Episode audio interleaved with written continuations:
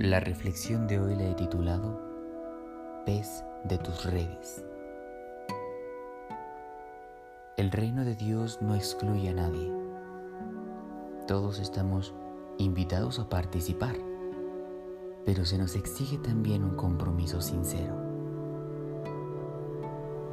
La lectura de hoy es del evangelista Mateo. Jesús dijo a la multitud, el reino de los cielos se parece a una red que se echa al mar y recoge toda clase de peces. Cuando está llena, los pescadores la sacan a la orilla y sentándose, recogen lo bueno en canastas y tiran lo que no sirve. Así sucederá al fin, al fin del mundo.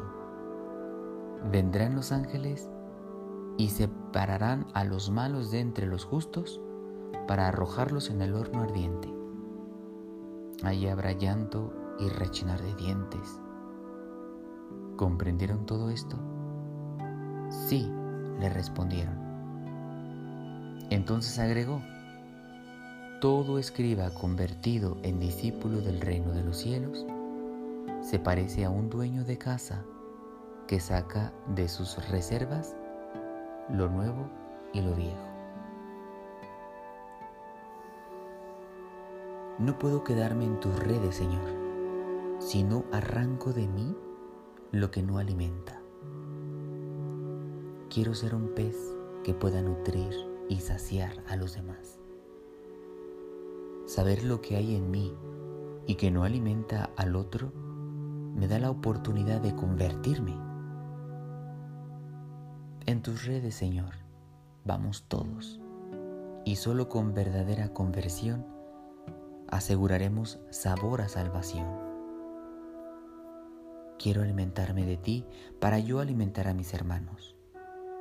Dejar que tu sabor me impregne y pueda brindarlo también a los demás.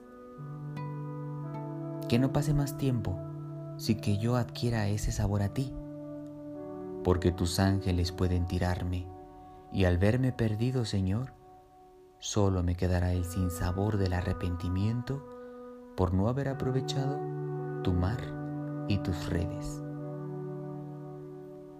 Reflexiones para vivir vienen de la Sagrada Escritura y también de la experiencia personal con el fin de brindarte una palabra, un consejo para tu vida y tu caminar.